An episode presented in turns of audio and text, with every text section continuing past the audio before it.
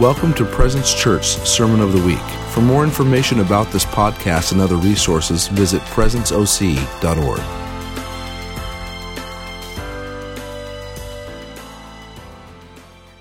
If we didn't do anything but worship, like we worshiped this morning, and we uh, encountered God the way we encountered God, we had a pretty good morning, didn't we? But I think God has a little bit more for us today. This is my lovely wife, Eileen. Stand up, honey.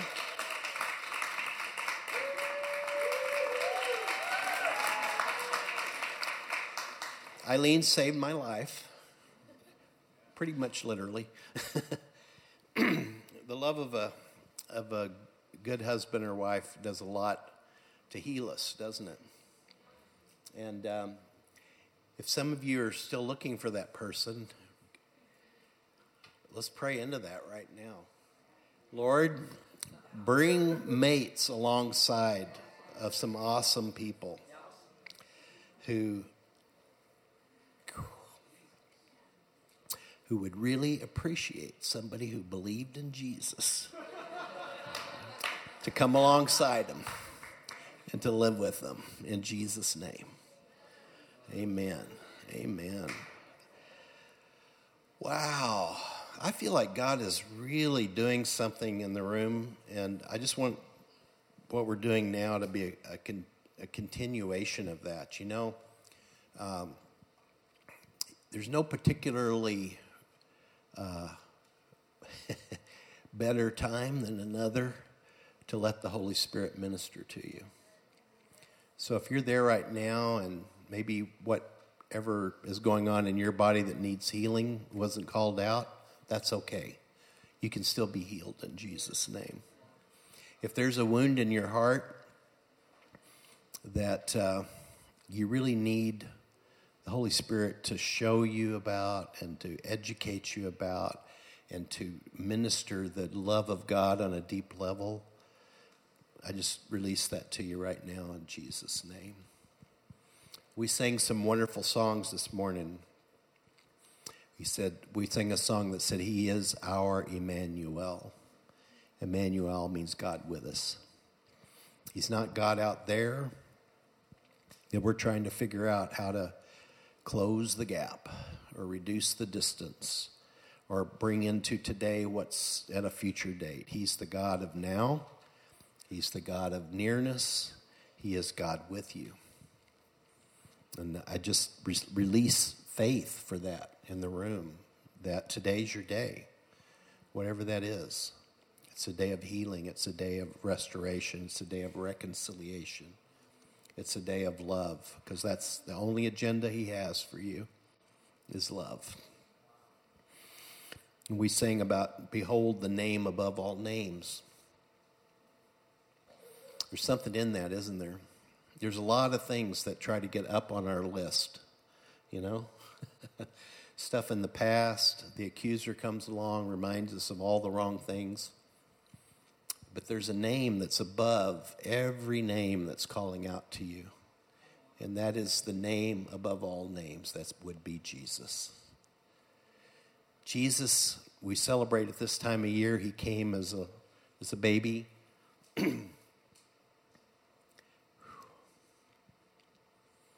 he came as a baby so that he could fully identify with what it means to be a human.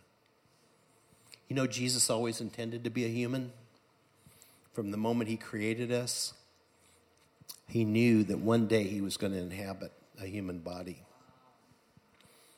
So being a human is a good thing. You know?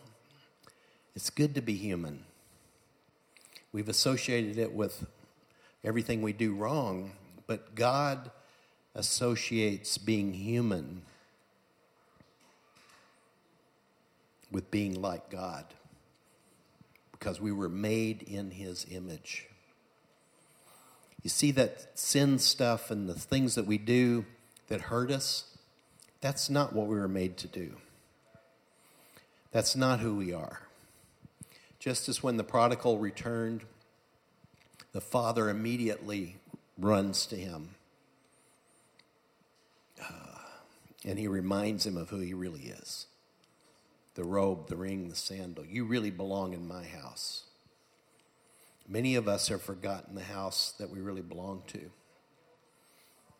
And Jesus came to remind us of that. He came to tell us about the Father. So, this morning, for a little while, we become what we behold. So, we're going to behold Jesus. What do we mean by behold? We're not talking about the transfer of information here. We're talking about looking at something. You see, when we look at Jesus, we see ourselves fully human. We are, see ourselves fully anointed in the Holy Spirit. We see ourselves with no distance between us and the Father. We see who we are. Jesus came to do a lot of things, and we focus many times on the cross, which we should, because there we behold the limitless love of God on display. Nothing held back. But he also came to show us his Father and to show us what it means to be a human in relationship with that Father. You see, Father, Son, and Holy Spirit existed in love before anything was created. Love is their primary nature. The Father, Son, and Holy Spirit celebrate one another. The Spirit lives to facilitate relationship between the Son and the Father with you. They don't have different agendas. They have a single will. Genesis 3 let us make man in our image. We forget that. We skip forward to all the worst parts of the Bible. but Jesus came to reset everything. It says in times past he spoke this way, but now he has spoken clearly by his Son. That doesn't mean we don't honor the law and the Old Testament and learn our lessons from there, but I have some photographs of me and Eileen when we were engaged but I don't look at them very much because I have Eileen. We're married. You see, the law was a tutor to bring us to Christ, but Christ has come. Yeah. And the Old Testament had many metaphors.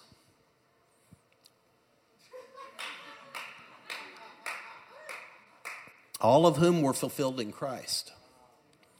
You see, for too long we've had one eye on Moses and one eye on Jesus. It made us kind of cross eyed, you know? but Moses is not the hero anymore. We honor Moses and we honor what he did. But uh, in John 1, it says that the law came by Moses, but grace and truth came by Jesus Christ. So now we're in the age of grace and truth and a revelation of the Father and Moses and Jacob and Abraham and all the heavenly host looks down on our day and rejoices with us that we have a clarity about God that they did not have in their day, but they long for, right? So Jesus Christ is clarity about the Father. He revealed the Father. Why? Because in the beginning, John 1, was the Word, and the Word was with God, and the Word was God. The same was in the beginning in God. All things were made him. Not anything was made that was not made by Jesus Christ. He is your origin. Selah. Think about that for a minute.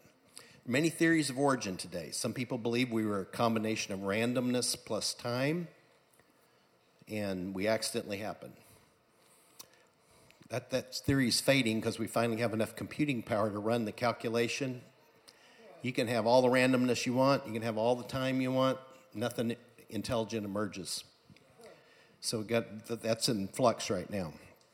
Some people think we were made by a lone and solitary God, sort of a God Inc., you know, who um, did not love as a primary nature.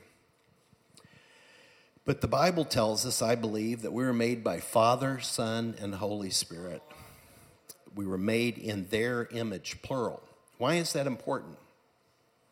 Because if God is alone, he knows nothing of love. Because it takes two people to love. Father, Son, and Holy Spirit had love before we ever entered the picture.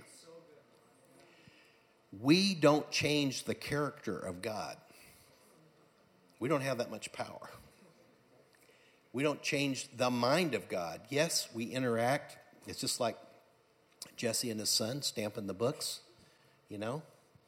He's, he's in his mind, he's like, yeah, I'm stamping the books. But dad's like, he, dad put the books there. Dad got the stamp. Dad's teaching him how to do it, right? And that's how, we, that's how our father is with us. You know, we, we, we're participating with him. Of course we are. But sometimes we imagine, you know, that we're, we're changing his mind, we're doing all these things, but really, Ephesians 2 8 through 10, we're, we're, there's good works prepared in advance for us to do. Right? And we're happiest when we're, we're sort of like listening to Holy Spirit, and it's like steps on a dance floor, you know, and we're just kind of like, oh, wow, look. Oh, I was totally exercising my will to do that, but the Holy Spirit was subtly guiding me and leading me in the way I should go. And that's when you feel most fully human and most fully alive, or in those moments where you're being who you were made to be, expressing the love of God uniquely on the earth towards someone, right? Not only did everything begin in Jesus, but his relationship preceded creation. It says first he was face to face, then he made everything. So often we think we have to do something to get the relationship. But what does your child do to have a relationship with you? How did the child get in your family? Mom and dad decide to have a baby. There's the child. The child is brought into a family by the will of the parents. Yes, we participate. Yes, we say prayers. Yes, we welcome Jesus into our life and all of that.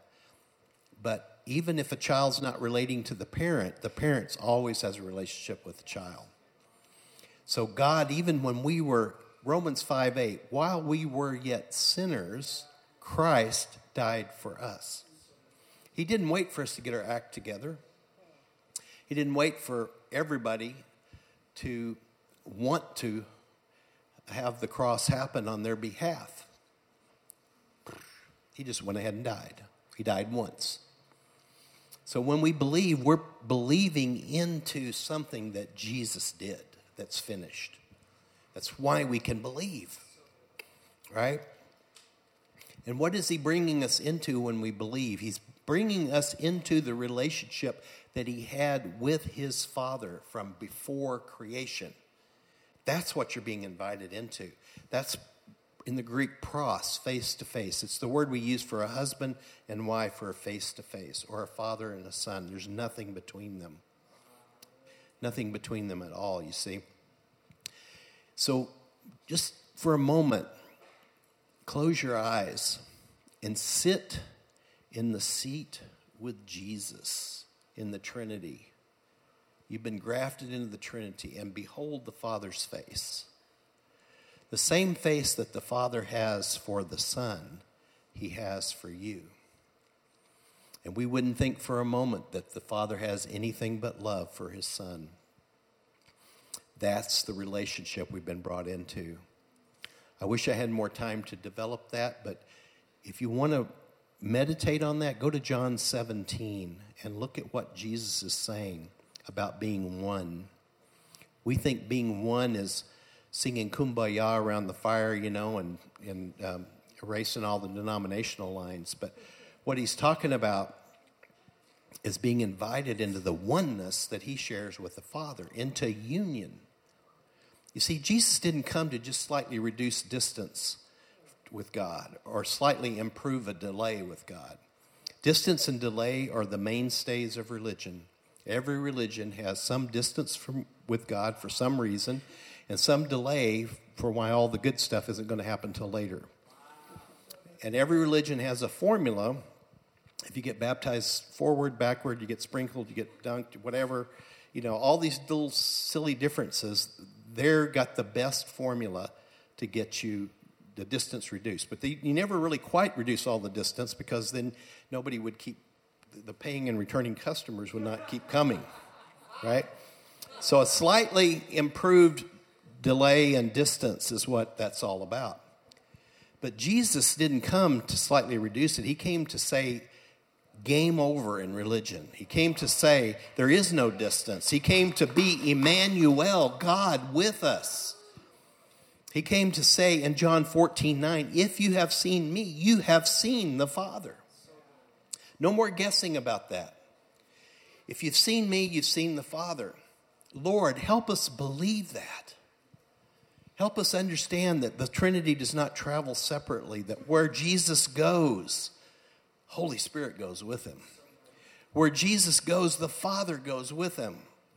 2 Corinthians 5:19 God was in Christ Jesus reconciling the cosmos to himself, not counting men's sins against us, against them, and has given us the ministry of reconciliation. So we can declare to people, God reconciled you to himself. Now participate in that, in God's reality so that it becomes your reality. Paul said, You are reconciled, past tense, so be reconciled, present tense. Live like it, right? There's nothing left for him to do. It's done, it's finished. Jesus Jesus did that. So when we believe, we don't believe to make something true to God, we believe to make it true to us. We, we eliminate the, the veil that's between our ears. We see the heavens opened in our minds and in our imagination. Jesus brought us into that relationship. He was 100% God, 100% man. He was the tent of meeting where God, and all of God and all of man met and had an opportunity to be reconciled and have relationship. He's the mercy seat. Oh, Jesus. Look in your neighbor's eyes for a second. This will be very uncomfortable for some of you, but. And you know who you see looking back at you? You see Jesus sitting on the mercy seat say, Rod, where do you get that? Remember when Jesus said, uh, When you visited those in prison, you visited me? When you fed the poor, you fed me? He's not talking about good works there. He's talking about changing the way you view other people. As Jesus cares for that person. When you show love to that person that nobody else loves, you're treating them like Jesus. When you show them hospitality, you're showing hospitality to Jesus. Some of you are going on a missions trip. When you, you really feel this, when you go on a missions trip and you're in a completely different place and people look different and, they, and you realize how much you have and you feel so inadequate. What can I do for a moment? Why am I even here? You know, you feel so inadequate sometimes. A couple years ago, we went to a um, we went to a leper colony, and uh, there was a lady there. Why, what are we here for? You know, like, what can we say? What can we accomplish in a day? And there was this lady, she's maybe 60 something, and, and we, we just went and gave her a hug, you know, like, what do you say? But you can show love. We, pat, we gave them food, and we, and we shared a smile. They've got plenty of seriousness. They've got plenty of serious religious people that come by. But what they need is they need some love and they need some food and they need some care. Anyway, this lady starts crying, just weeping. And so through the translator, we find out why is she weeping? You know? And she says she was dropped off there when she was like three years old, and nobody has ever come to visit her in all those years, and no one has ever given her a hug. You don't know what your expression of love might mean to somebody. You don't know what you're listening to that little prompting of the Holy Spirit to pray for somebody who's sick might mean to them. You don't know what believing that if you've seen Jesus, you've seen the Father, might mean to someone else, let alone you. We can argue about, I can hear some of the objections. There are objections. Jesus said it. We can believe it or not. If you've seen me, you've seen the Father. Okay? Jesus not only made everything, but he sustains everything. Colossians 1. It says, we look at it like this and see the Son of, we see the God who cannot be seen. We look at this sun and see God's original purpose in everything created. For everything, absolutely everything, above and below, visible and invisible, rank after rank of angels, everything got started in Him and finds its purpose in Him. He was there before any of it came into existence and holds it all together right up to this moment. And when it comes to the church, he organizes it and holds it together like a head does a body. He was supreme in the beginning and leading the resurrection parade. He was supreme in the end. From beginning to end, he's there, towering far above everything and everyone. So spacious is he so roomy that everything of God finds its proper place in him without crowding. All of God was in Jesus 100% God, 100% man.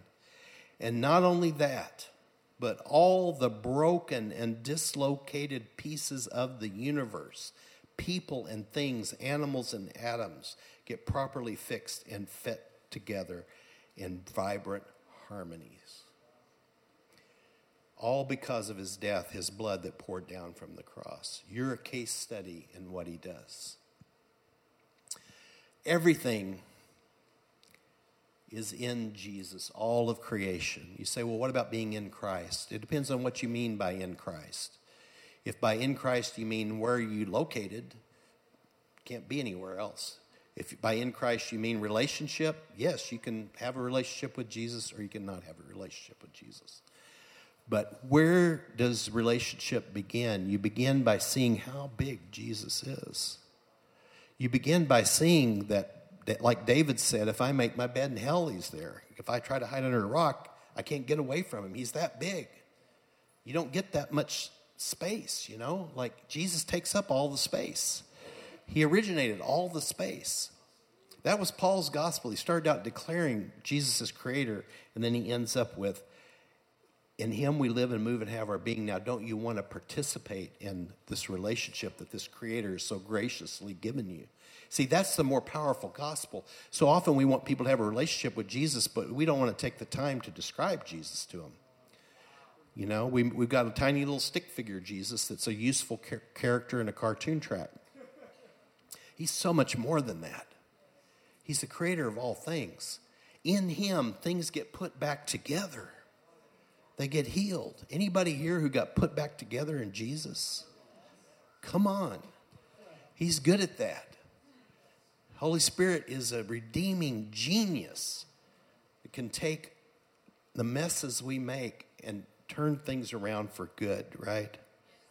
So Jesus said, If you've seen me, you've seen the Father. I don't have time to read all this, but read John 14, 1 through 20. Jesus says this over and over again. The, the disciples are saying, Show us the Father. He's saying, Dudes, I've been here three years. If you've seen me, you've seen the Father. So when you saw the Father heal a man on the Sabbath and, praise, and, and, and place the compassion for an individual above the rules and regulations, you saw the Father do that when you saw Jesus interrupt a funeral in the streets. What Jesus was always interrupting funerals. Have you noticed that? He sort of interrupted a funeral in my life. And Eileen was a big part of that. You know, he redeemed me. He brought me back from a very low place. But Jesus loves to do that. And that means the Father loves to do that. So often we've imagined that Jesus is loving people, and the Father's over here, and it's our job to get him to turn around and pay attention to us. But Jesus revealed in the like the parable of the prodigal we talked about. That's what the father of Jesus looks like. He runs to the sinner. He runs to the prodigal. He doesn't care if you stink. He doesn't care. He just wants to get his arms around you. If you get anywhere near him, and you're always near him, he wants to get his arms around you, right? When you saw Jesus with the woman at the well who'd had five husbands, who was hiding out in the middle of the day getting her water when it was hot because she didn't want to have to deal with the women giving, him a, giving her a hard time. The disciples are shocked, right? They say, What are you doing? You're talking to a woman, not only a woman, but you're talking to a Samaritan. and he has that beautiful conversation. He knows all things. You know, imagine Jesus who created everyone when he saw someone. Imagine, you know, like there was a lot of Holy Spirit here today, right? A lot of, lot of whack on you guys, really. But imagine how much glory there was on Jesus. Imagine sitting down with Jesus. Whew.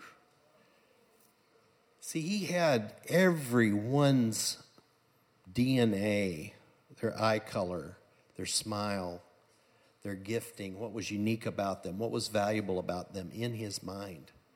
So when he made eye contact with someone, it's like, oh, I remember you, right? It's great when you meet someone that you're friends with, you know, because there's that recognition back and forth, right? And how could Jesus, as creator, not have that sense of recognition of everyone? How could he not make people feel welcome in his presence? Even Zacchaeus, the lowest of the low, right? wants him to come to his house and have dinner, right? Or Jesus says, I'm coming to your house and have dinner. So the woman at the well, Jesus gently tells her her story, or lets her tell her story. Now, he's got mad prophetic capabilities. You know what I'm saying? Like, totally read her mail and make her feel rotten. But no, what does he do? He lets, he draw, she draws it out. And what's the effect of being in the presence of Jesus? She's so excited, she runs back to her village. She's like the first evangelist, I guess. And she's like, Come see a man who told me everything I ever did. Because he gave her a new source of water and refreshment within her. Not somewhere. She wanted to talk about where you go worship. Jews say worship here, our people say worship there. She's trying to have a religious conversation with him. He's trying to tell her about her inner world. He's trying to say, look,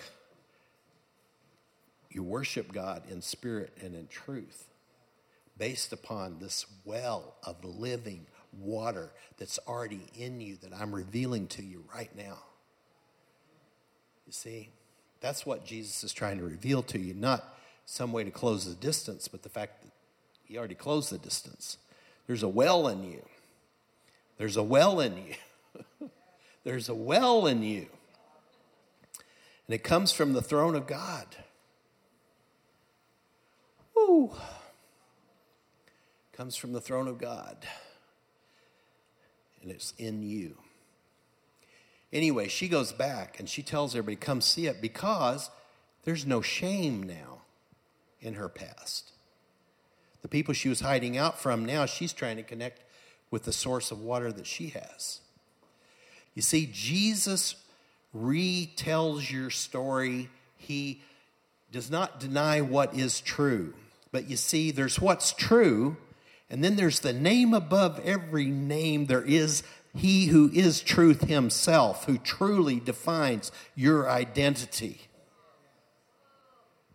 All those things were true of her, but Jesus is truth about her, right?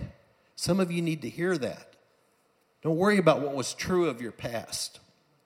Don't worry about honoring that anymore, if that's what it is. Don't worry about looking in the rearview mirror trying to figure things out. There's the truth about you. And the truth is, you are innocent in Christ Jesus. Saying you're innocent is the most offensive thing you can say to the spirit of religion. Turn to your neighbor Turn to your neighbor and just look them in the eye and say, You're innocent. You're, you're innocent. If you feel a check in your heart, just look in the mirror when you get home and keep saying that until it feels good. Because Jesus didn't come for you to replay all the worst parts of your life. He came so that you would know you're innocent, so that you could have intimacy with God. You can't have intimacy with God if you don't know you're innocent. You can't, you can't have intimacy with God if you don't know you're innocent. It, it, it separates you from God. It doesn't separate God from you, but it separates you from God. Let's take a marriage relationship and let's say that one of the uh, people in the marriage is unfaithful. Whether the other party knows it or not, I guarantee you that that will affect the conscience of the person who sinned and it will affect the intimacy in the relationship. And this is what confession is really about, and this is what it's coming clean is about is, is getting that clearing the air, coming back to pros, face to face innocence. Because it's, you can't be intimate without in, innocence. And that's what he was always after. Even with Israel, remember, he wanted to be their people in the midst. And they're like, no, no, no, let's put some, send Moses, send somebody, right? Well, Jesus came to end that and to be, to be near you. So when you saw Jesus with the woman at the well, releasing her of her shame, you saw the Father doing that. And part of the reason we get hung up in our healing is we think the Father still holds something against us, even if Jesus has forgiven us. God was in Christ Jesus, 2 Corinthians 5:19. God was in Christ Jesus, reconciling the cosmos to himself, not counting men's sins against them, and has given us the ministry of reconciliation. The gospel is declaring who Jesus is big enough and declaring the reconciliation of God strong enough that your heart leaps and responds in real faith. For too long, we've been preaching a gospel that demands faith, but the real gospel supplies faith. It supplies the faith of the Son of God in us when we had none. And then his faith becomes our faith, which becomes genuine faith. His faith is the only faith that counts. You're saying, Rob, you say you don't have to have faith? Yes, I'm saying we absolutely have to have faith. The only trouble is we're no good at it. That's part of what Jesus' ministry was, was to show us what a life of faith was. You see, all the Father's cards, all the Son's cards, all the Holy Spirit's cards are on the table in the body of Jesus upon the tree. If you doubt how Jesus feels about you, or the Father feels about you, or the Holy Spirit, behold that. They gave everything. When we understand that, we respond. That's the real response. So often we mix in fear and doubt and all kinds of other things. But you see, what if a man proposed to a woman and said, Look, I see you're getting a little older, and uh, you probably don't have a lot of options. And you've really made a mess of your life. So uh, I tell you what, if you come with me right now, I'll love you. If you, I'll love you. You see what I'm saying? So often that's the way we present it. But Jesus came and demonstrated his love. While we were yet sinners, Christ died for us. When we were at our worst, Jesus gave us all of him. No reservation. And he said, If you've seen me, you've seen the Father. Read John 17 if you want to work that out theologically a little bit, or in John 14, 1 through 20. But Jesus came to give us his relationship with the Father. The really example of this that really probably blew the minds of the disciples was thinking about the tax collector's house. If Jesus was hanging out with the sinners, the Father was with him. Right? If Jesus is telling the truth, right? Whew. If you have trouble with that, read Psalm 22 which Jesus is quoting from the cross, right? Then there's the woman caught in adultery. This is the ultimate. The, the Pharisees think they've really got Jesus trapped now, right? Because if he aligns with them, then he's on their side. If he stones her, if he lets her go, then he's it's blatant uh, agreeing with sin and not following the law, right? but Jesus always has a third way. Religion will always condemn you. The law will always condemn you. The law is a tutor that brought us to Christ, but Christ is here. Right? But Jesus has another way. He dismisses the accusers. And in that moment, she has to deal with the fact if the accusers are gone, he says, Neither do I accuse you. Right?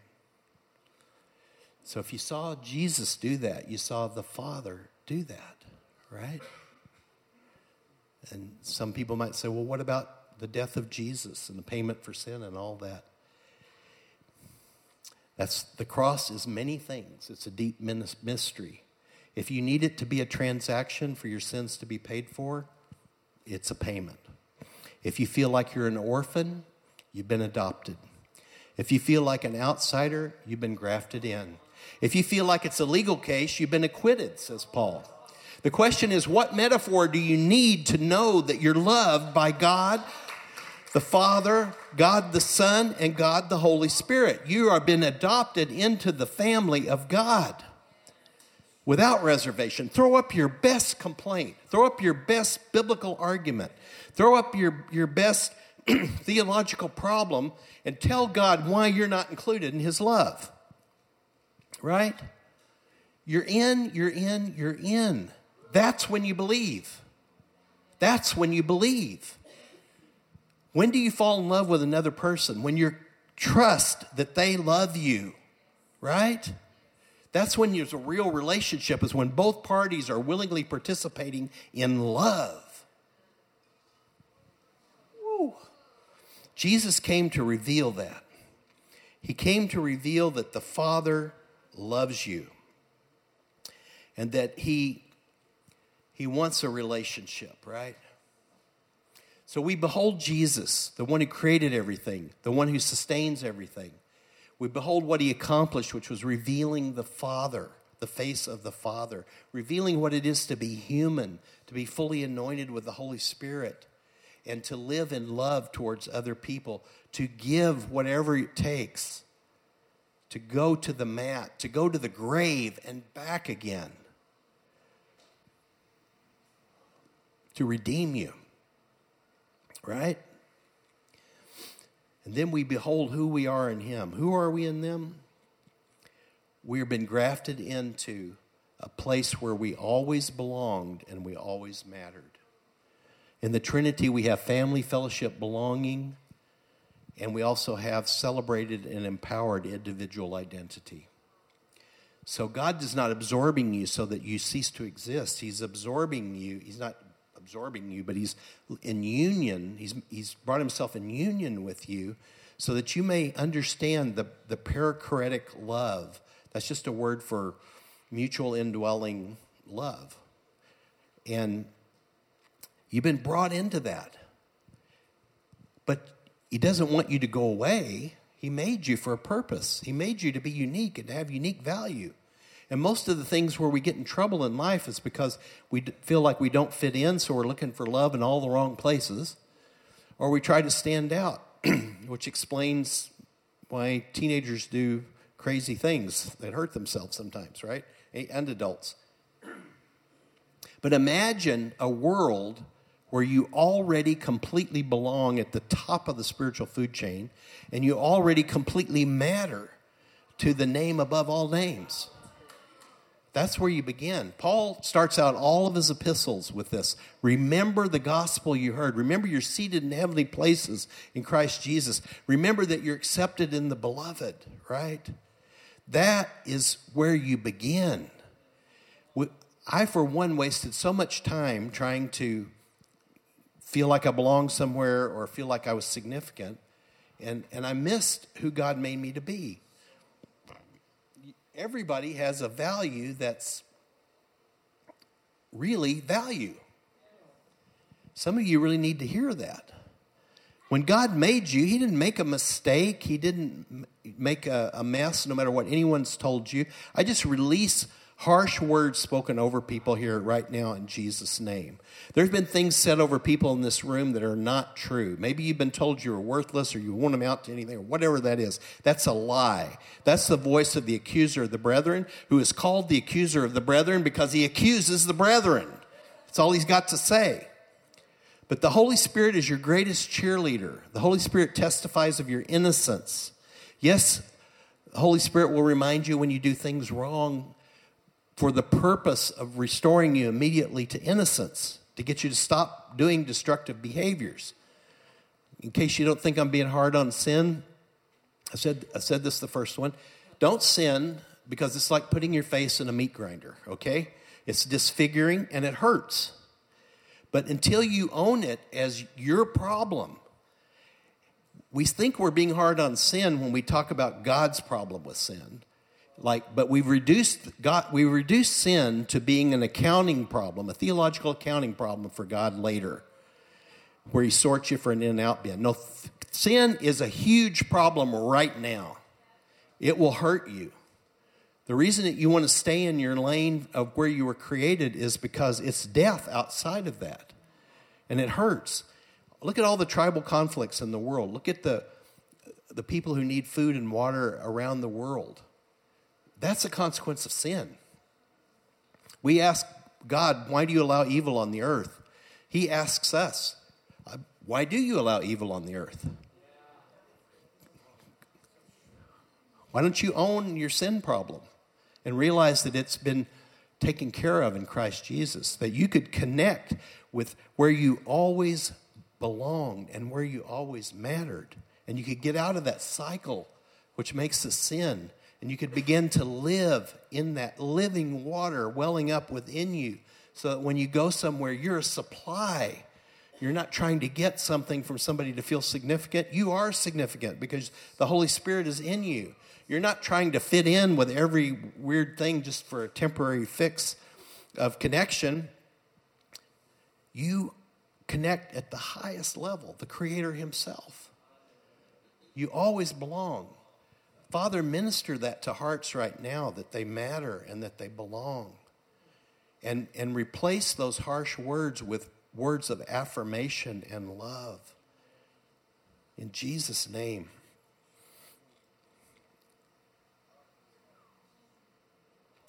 C.S. Lewis says he caused things to be other than himself, that being distinct, they may learn to love him and achieve union instead of mere sameness. What does he mean by that? For so long in the church, we, we talk about less, you know, less of me, more of you, God. God didn't make you to disappear. He made you to rise up and be who you were created to be. And so let the Holy Spirit minister that to you now in Jesus' name. See yourself as a son, not a servant, as a friend, not a slave, as an insider, not an outsider, as, as not alone, but in union with Father, Son, and Holy Spirit, not as unknown, but known, as accepted in the beloved. If you want to make it a legal case, okay, you're acquitted. If you feel like an orphan, you're adopted. If you feel like you're an outsider, you've been grafted in. Paul says there's now no barbarian, male, female, barbarian, Scythian, slave, or free. Christ is all in all. Does that mean everybody knows that yet? No, they don't know that. And they're not living like it. And that's part of what the body of Christ is called to do is to go and tell them, hey, man, you are reconciled. Jesus said we could look people in the eye and say, Your sins are forgiven, man. Jump on in, participate in this love that's been offered you, right? So we're in Christ, is our, our identity. I, I, as I get older, I, I, I resonate with, you know, Paul says the same thing over and over in the beginning of all the epistles. I used to skip that when I was a good Bible college student, you know, because I wanted to get to the admonitions, to the stuff I got to do. The trouble is, I didn't know who I was doing anything for. you know, so beholding Jesus is read those introductory passages where he reminds them, hey, remember the gospel that you heard. Remember that you're seated in heavenly places in Christ Jesus. Remember you're innocent. Writer of Hebrews, boldly go before the throne of grace, right? Don't sit there and, and you know, cogitate on past failures and things. Let the Holy Spirit lift your head and, and look forward in Christ, right? 1 John 3 1 in the Phillips. Consider the incredible love that the Father has shown us in allowing us to be called children of God, and that is not just what we are called, but who we are. Our heredity on the Godward side is no mere figure of speech, which explains why the world will no more recognize us than they recognized Christ. Oh, dear children of mine, forgive the affection of an old man. Have you realized it? Here and now, we are God's children. We don't know what we shall become in the future. We only know that if reality were to break through, we should reflect his likeness, for we should see him as he really is. You see, so often we think what we perceive is reality. Who defines reality? God defines reality. You are reconciled, so be reconciled. God invites us into His reality. You don't feel innocent, but He treats you like you're innocent so that you act like you're innocent. The kingdom works different than this world. In the world, we do good behaviors to get a good identity. In the kingdom, you get a good identity and you naturally produce good behaviors. Right? Some of you need, really need to hear that. Is you've been given the perfect identity in Christ, you've been grafted in. I'll close with this, and then we're going to take communion together. But uh, Robert Capon says, But all the while, there was one thing we most needed even from the start, and certainly will need from here on out into the New Jerusalem the ability to take our freedom seriously and act on it, to live not in fear of mistakes but in the knowledge that no mistake can hold a candle to the love that draws us home. My repentance, accordingly, is not so much for my failings, but for the two bit attitude toward them by which I made them more sovereign than the grace of God. Grace is the imperative to hear the music, not just listen for errors. It makes all infirmities occasions of glory. For years, I was stuck over analyzing and looking at everything that was wrong and trying to fix everything that was wrong. Do you know that fixing everything that's wrong and being right are two completely different things? Again, parents understand this after a while. You have to let them behold love so that they become love. You can't just fix every little bad behavior because they, will just become as neurotic as you are, you know?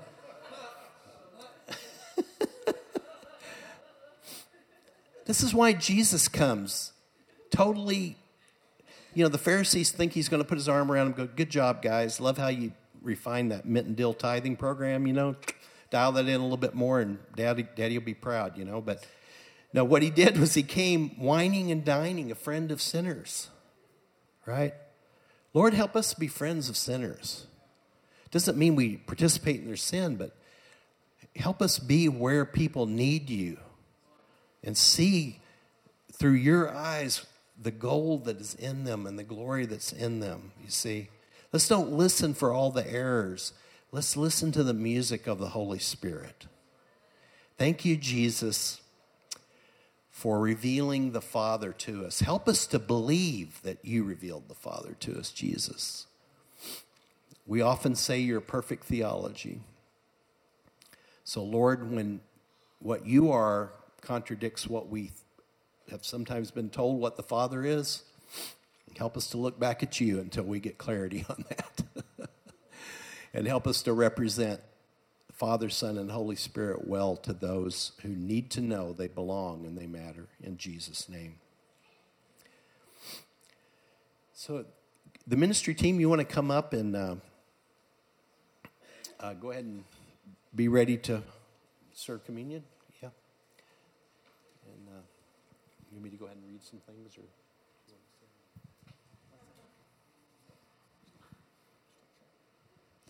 Yeah, hey Mark, um, come on up. We're gonna have Mark strum on the guitar a little bit. Here he comes. Um, we're gonna do communion at the end, just because I th- we thought one. I know Rob's message is one on communing with God, and so we're gonna take communion, but take it with this understanding. And he's gonna read some great scriptures that's gonna create some understanding too. But basically, just come on up, stand up. There's a communion back there. There's two up front come on up. We I we love to take communion as in groups in in uh, with your friends, with your family that you hear. If you, if you see someone alone, feel free to grab them. But go ahead and come on up, and we'll take communion, and I'll let uh, I'll let Rob kind of share some stuff as we're doing it. So go ahead and stand up, and we'll get doing that. We were given two sacraments to remember what Jesus did for us. One is baptism, where we identify with his death his burial, and his resurrection.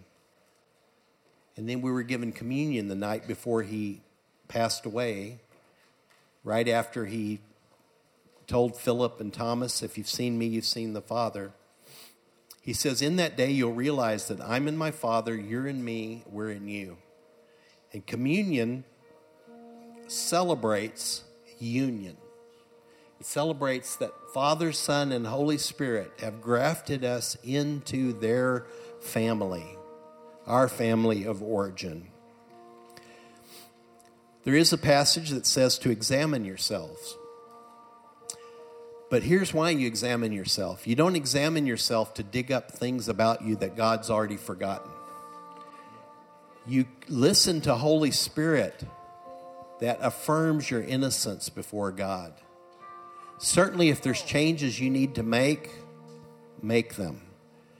But communion is really about beholding the nearness of God. You're eating his body, you're drinking his blood, you're realizing that Christ is in you. You're his dwelling place. We had a word this morning about we're not just visiting the throne room, we've been seated in the throne room with Christ Jesus. That's a different mindset for some of us. And that's where health is. That's what communion is about. Hebrews 10:22 says, "Let us draw near with a true heart in full assurance of faith, having our hearts sprinkled from an evil conscience and our bodies washed in pure water." You will live better realizing that the Holy Spirit has made you innocent than you will ever by staring at what's wrong with you. There's a full time position for what's wrong with you. That's called the accuser of the brethren. So, Holy Spirit's not about duplicating that effort. The Holy Spirit's about this is what's right with you. Now live like what's right with you, right? Ephesians 2:13 But now in Christ Jesus you who are sometimes far off have been made, made near by the blood of Christ. 1 Corinthians 10:16 The cup of blessings which we bless is it not the communion of the blood of Christ? The bread which we break is it not the communion of the body of Christ? 2 Corinthians 5:19 again to wit, that God was in Christ, reconciling the cosmos to himself, not imputing their trespasses unto them, and has committed unto us the word of reconciliation. If you have not willingly received Jesus to participate in the loving relationship he's offering you, what better time than receiving communion, right?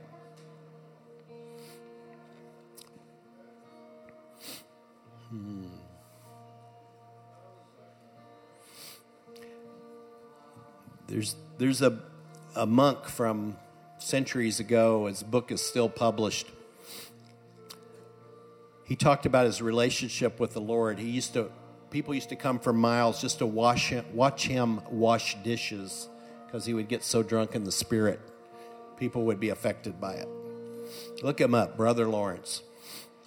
He says, The king, full of mercy and goodness, very far from chastising me, embraces me with love, makes me eat at his table, serves me with his own hands, gives me the key of his treasures. He converses and delights himself with me incessantly in a thousand in a thousand ways and treats me in all respects as his favorite. It is thus I consider myself from time to time in his holy presence. Lord, minister your holy presence to people right now. Minister your nearness. We invite you to cure what ails us, Jesus. Wherever we're hung up, whether we need physical healing, emotionally, whether we need to receive the identity, whether we need to formally say, I love you back, Jesus. I want to live my life with you. Yeah, Jesus.